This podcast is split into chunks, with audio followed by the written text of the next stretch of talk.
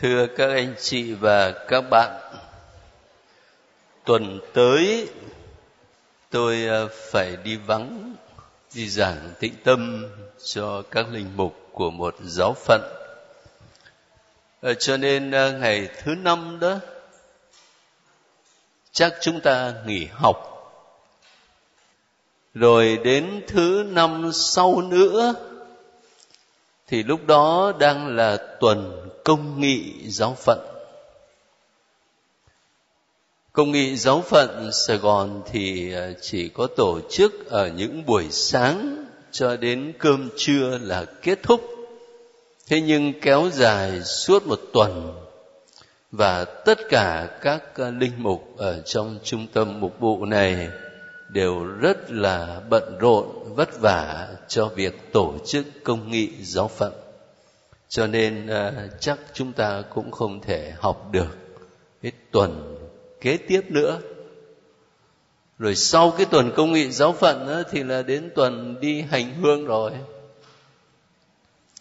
Thế cho nên à, về phần tôi tôi nói lại là tuần tới là tuần tới nữa thì chúng ta nghỉ và trong thời gian đó thì xin các anh chị đọc sách huấn ca.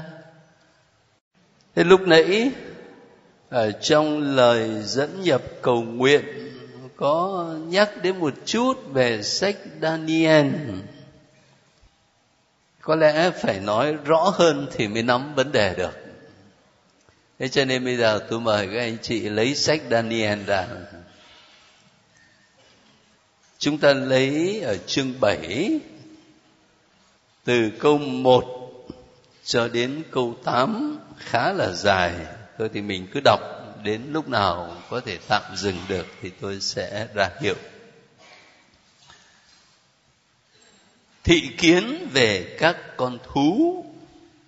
Năm, năm thứ nhất, nhất đời Belshazzar làm, làm vua xứ Babylon. Trong một giấc chim bao khi đang nằm trên giường, ông Daniel thấy trong trí thị kiến sau đây. Ông đã viết lại giấc chim bao đó. Câu chuyện bắt đầu như sau.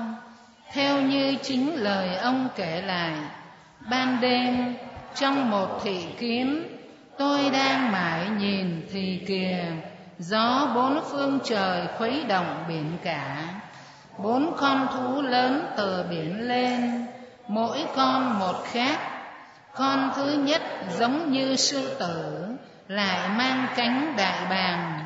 Tôi nhìn theo cho đến khi đôi cánh của nó bị giật mất. Nó được nhấc lên khỏi mặt đất và đặt đứng trên hai chân như một người. Nó được ban cho một quả tim người. Và này một con thú khác. Con thứ hai, giống như con gấu, nó được đặt trong tư thế chỉ đứng một bên, mõm ngầm ba khúc xương sườn giữa hai hàm răng. Người ta bảo nó như thế này, đứng lên, ăn thịt cho nhiều đi.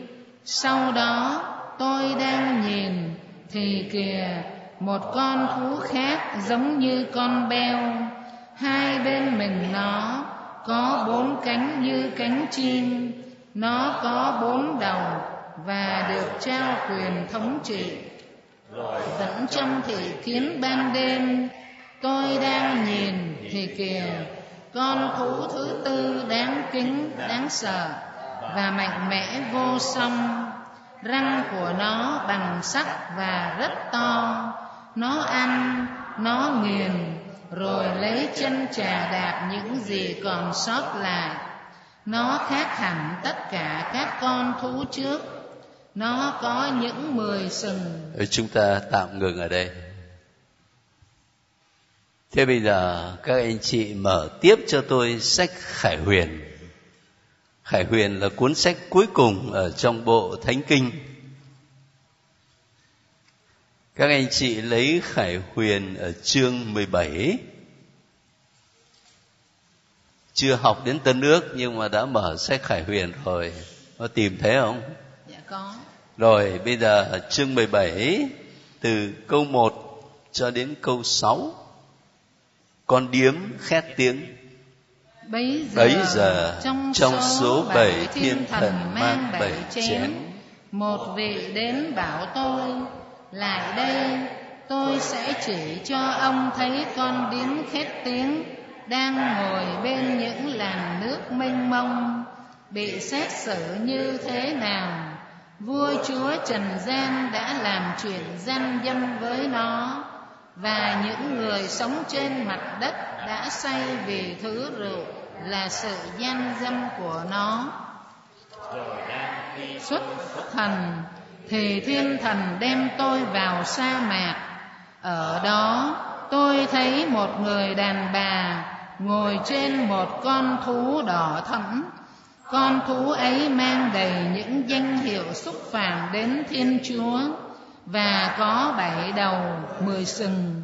Người đàn bà mặc áo đỏ tía và đỏ thẫm, trang sức toàn bằng vàng, đá quý và ngọc trai tay cầm một chén vàng đầy những thứ ghê tởm và ô uế, tức là sự gian dâm của nó. Trên trán nó có viết một tên mang ý nghĩa huyền bí, babylon vĩ đại. Mẹ đẻ ra các gái điếm và các thứ ghê tởm trên trần gian. Tôi thấy người đàn bà ấy say máu, dân thánh và máu các chứng nhân của đức giêsu thấy nó tôi rất đỗi ngạc nhiên chúng ta tạm dừng ở đây trong cả hai bản văn mà các anh chị vừa đọc sách Daniel, sách Khải Huyền có thấy nói đến cái từ thị kiến không? dạ có Có thấy hình ảnh con thú không? Có thấy hình ảnh sừng không? dạ phải tiếp cận một cách cụ thể như vậy đó. Thì khi nói thể văn khải huyền mới hiểu được.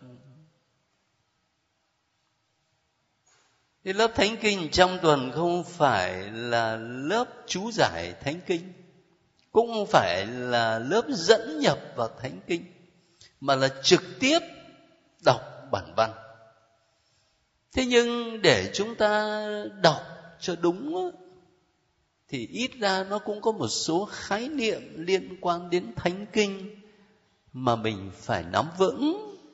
Đó là lý do mà thỉnh thoảng lúc này lúc khác tôi nhắc các anh chị và các bạn. Thế thì ở đây thể văn khải huyền. Thứ nhất đó, phải hiểu thể văn khi ta dự lễ, hoặc là ngay cả ở đây, đọc một đoạn sách thánh xong, người đọc sướng lên, đó là lời chúa. Mình tin rằng đó là lời của chúa, chứ không phải lời của con người. Và đúng như vậy. Nhưng mà làm sao mình nghe được? Thấy không? Làm sao mình nghe được? Đúng là lời của chúa, nhưng chúa vận dụng ngôn ngữ của con người để nói với chúng ta thì mình mới hiểu được chứ.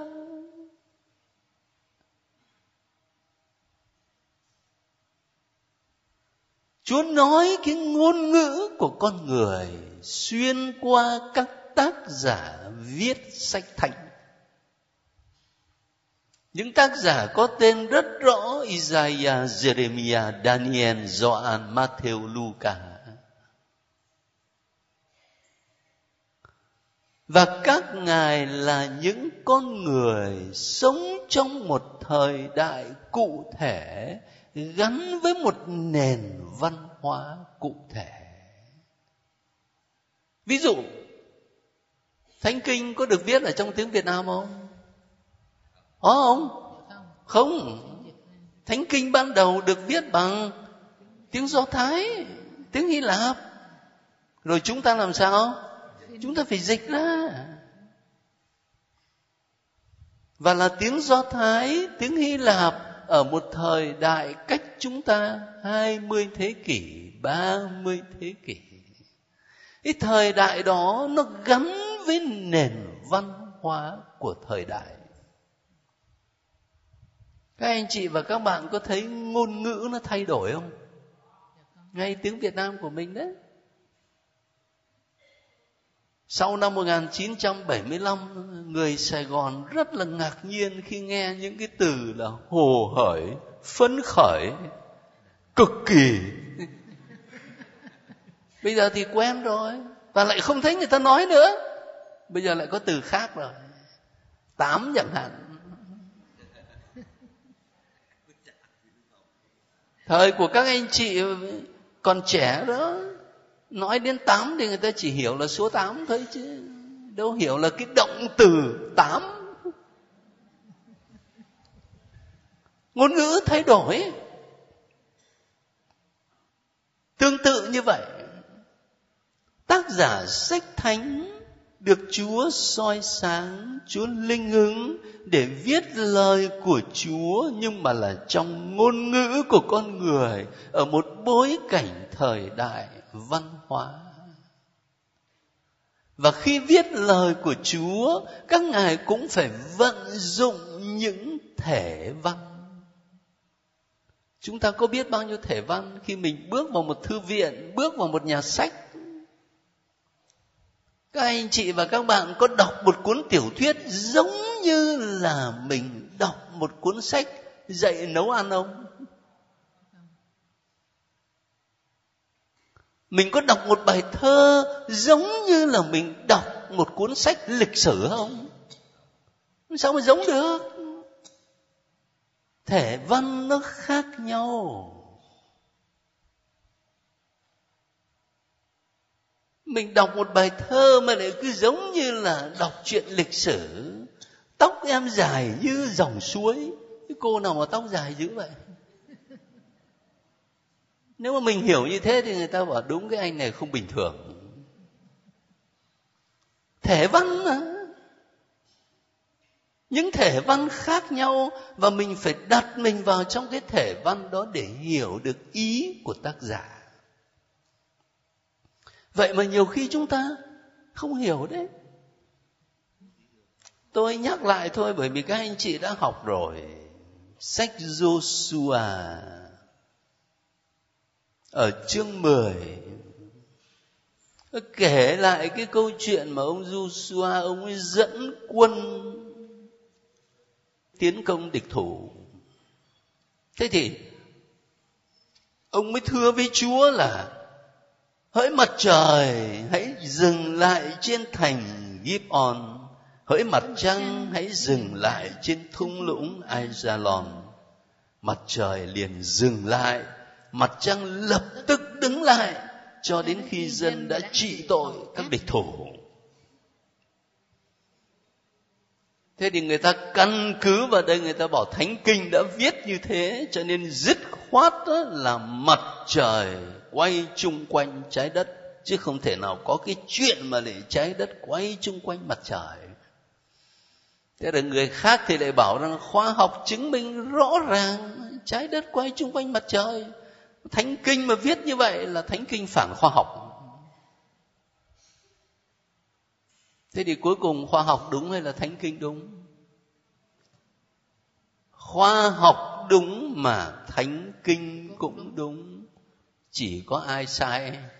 Có chúng ta sai? Sai vì dốt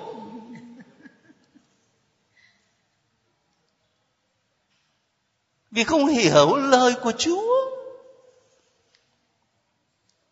Ngay cả đến bây giờ, trong thời đại khoa học, hiện nay, ai trong chúng ta cũng biết là trái đất quay chung quanh mặt trời nhưng mà có ai trong các anh chị và các bạn mà mỗi buổi sáng nói rằng trái đất mọc có ai nói vậy không?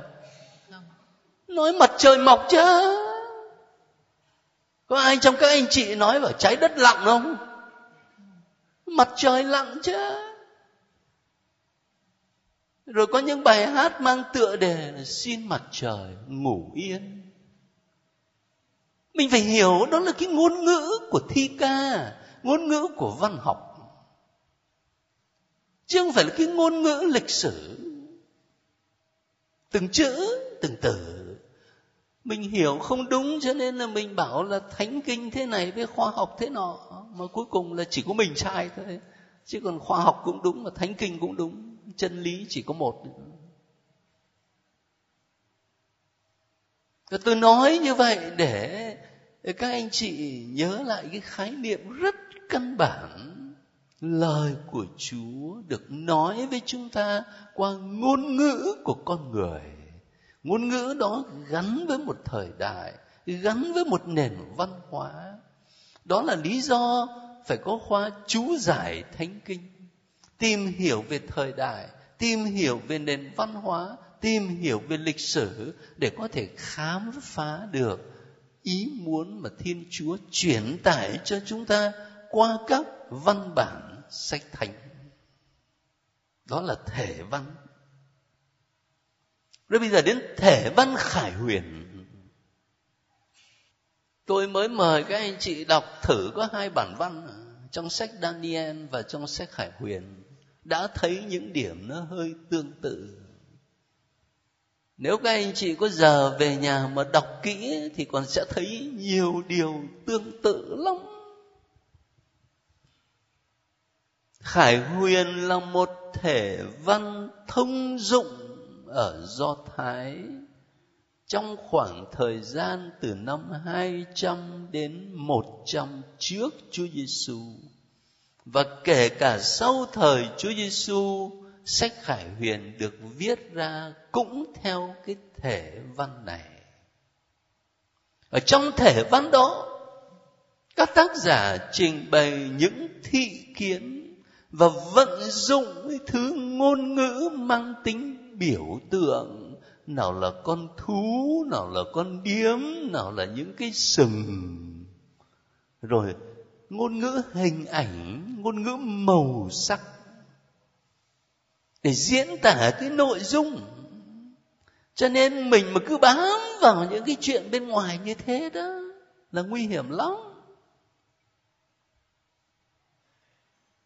Mình cứ bám vào từng từ một, từng hình ảnh một, rồi mình giải thích và áp dụng theo cái kiểu chủ quan của mình.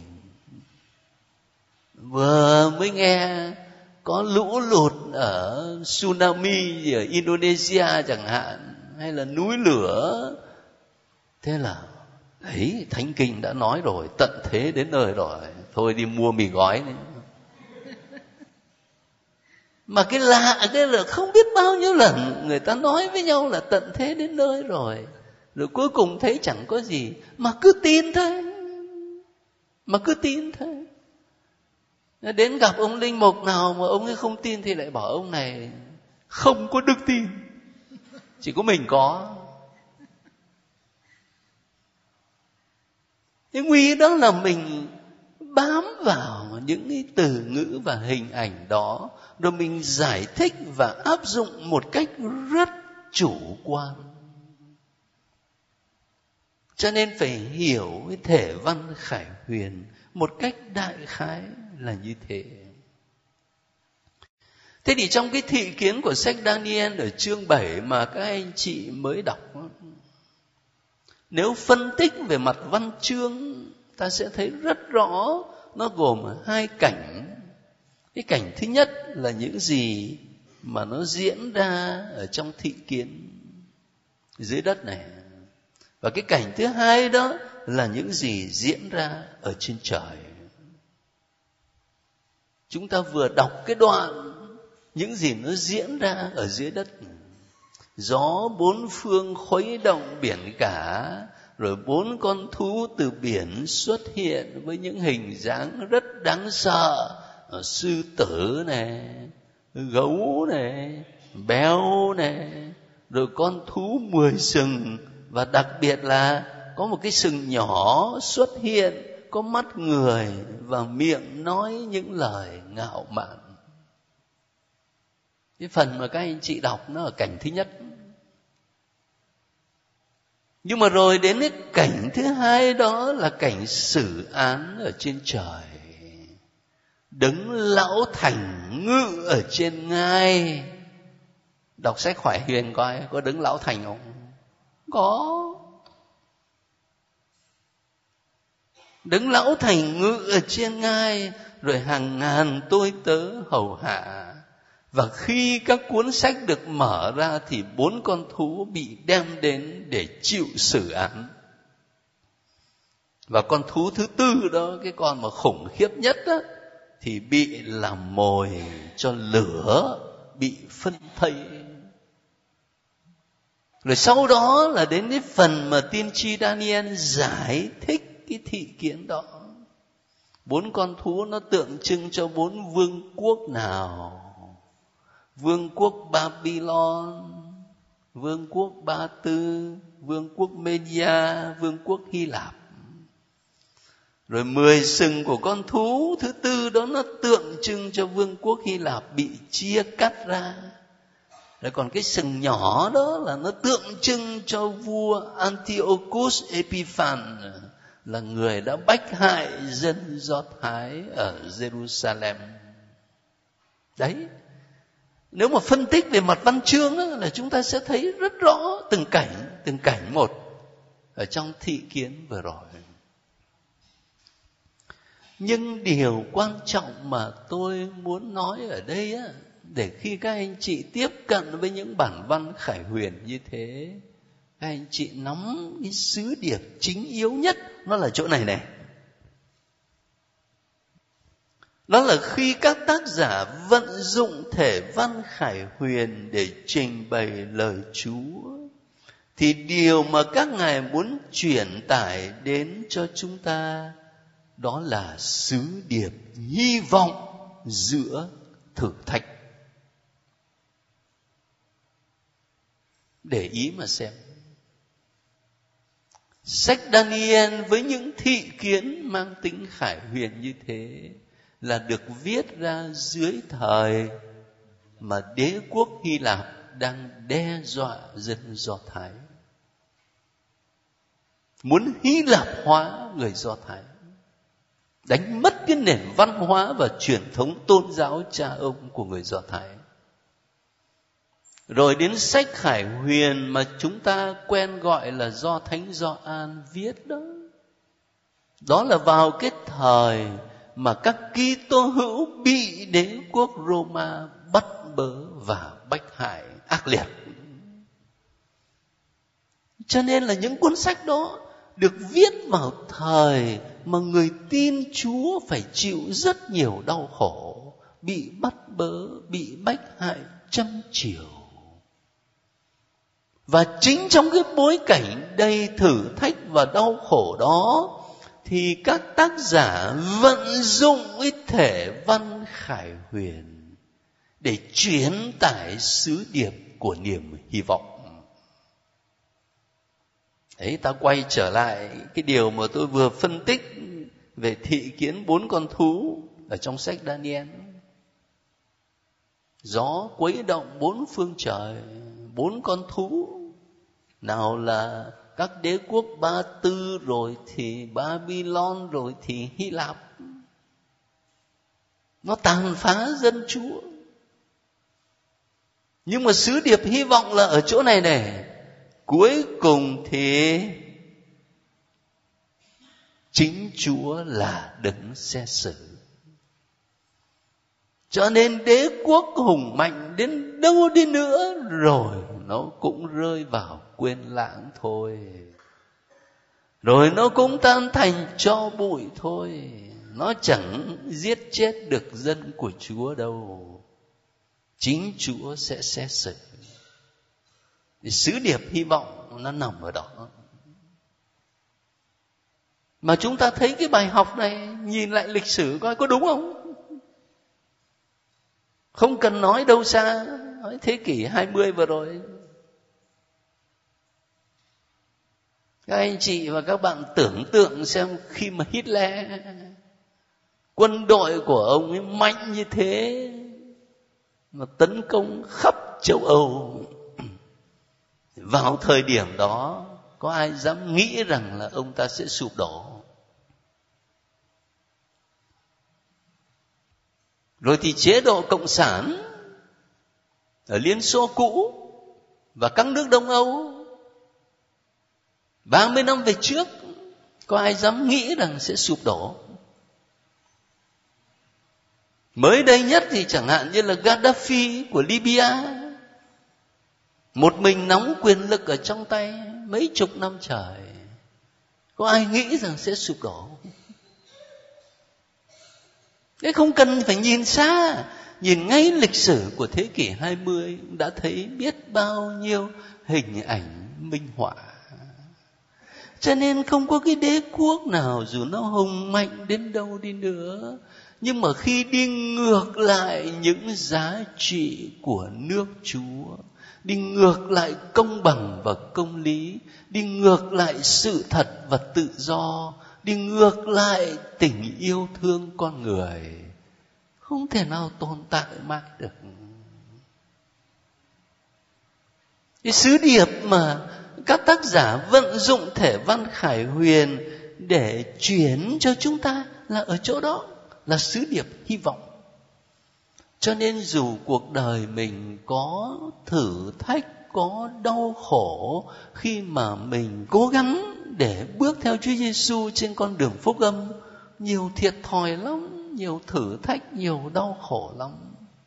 Nhưng mà phải hy vọng, phải tin tưởng, phải tin thác đó là điều mà các tác giả vận dụng thể văn khải huyền muốn truyền tải cho chúng ta. Tôi nghĩ đó là cái điểm ờ, chính yếu nhất á, mà tôi muốn nói ngay bởi vì ờ, không có thời giờ nữa. Và sau đó các anh chị về nhà mà có đọc tiếp những đoạn khác thì đừng quên ý tưởng chính yếu đó. Thế cuối cùng trước khi về thì tôi mời các anh chị lấy ở chương 9 ra cùng đọc với tôi một đoạn này. Ở chương 9 chúng ta cùng nhau đọc lại lời cầu nguyện của tiên tri Daniel. Chương 9 câu 18 và 19 Lạy Thiên Chúa của con, xin lắng tai nghe, xin ghé mắt nhìn cảnh hoang tàn của chúng con và thành đô đã được thánh hiến cho ngài. Chúng con không dựa vào những hành động chính trực của chúng con nhưng dựa vào lượng hải hạ của ngài mà dâng lời khẩn nguyện lên trước tôn nhang. lạy chúa xin khấn nghe lạy chúa xin tha thứ. lạy chúa xin đoái thương. vì danh ngài xin ra tay và đừng trì hoãn. lạy thiên chúa của con. bởi vì thành và dân của ngài đã được thánh hiến cho ngài. Đấy là lời cầu khẩn rất tha thiết của tiên tri daniel mà có lẽ những lúc gặp khó khăn thử thách, các anh chị và tôi cũng thưa với chúa như thế, rất là tha thiết. Thế thì chúng ta đọc tiếp ở câu 21 cho đến câu 23 thì sẽ thấy Chúa trả lời làm sao. Tôi còn đang dâng lời cầu nguyện thì Gabriel nhân vật tôi đã thấy trong thị kiến ban đầu. bay xà xuống sát bên tôi vào lúc dâng hiến lễ ban chiều ngài đến ngỏ lời với tôi và nói này daniel nay ta đi ra để giúp ngươi được an tường. khi người vừa bắt đầu khấn nguyện thì lời đã ban ra và ta đến đây để loan báo. vì ngươi là người được quý mến. hãy thấu triệt lời ấy. hãy an hiểu thị kiến. Cái lời của thiên sứ Gabriel là một lời rất an ủi cho Daniel và cho cả chúng ta. Khi ngươi vừa bắt đầu khấn nguyện thì lời đã ban ra và ta đến đây để loan báo nhiều khi mình cầu nguyện mà cứ có cảm tưởng xin lỗi, chúa hơi điếc hay sao? Nhưng mà thực sự là chúa nghe chứ. Chúa nghe chứ. Và chúa ban cho chúng ta cái điều tốt đẹp nhất theo thánh ý của chúa chứ không phải là theo tính toán của mình, cái kiểu thế gian. Đó là sự nâng đỡ rất lớn cho lời cầu nguyện của chúng ta và tiếp theo đó thì gabriel giải thích để cho daniel hiểu ý nghĩa của thự kiến là gì. Mà cái điểm chính yếu nó nằm ở chỗ này. Thiên chúa là chủ của lịch sử. Thì hãy vững tin mà bước theo lời của chúa. Cũng có nghĩa là thiên chúa là chủ cuộc đời của các anh chị, của các bạn, của tôi. Cho nên thế nào chăng nữa xin chúa cho chúng ta vững lòng tin để mà sống theo lời chúa trong mọi hoàn cảnh. Nên chúng ta tạm kết thúc ở đây.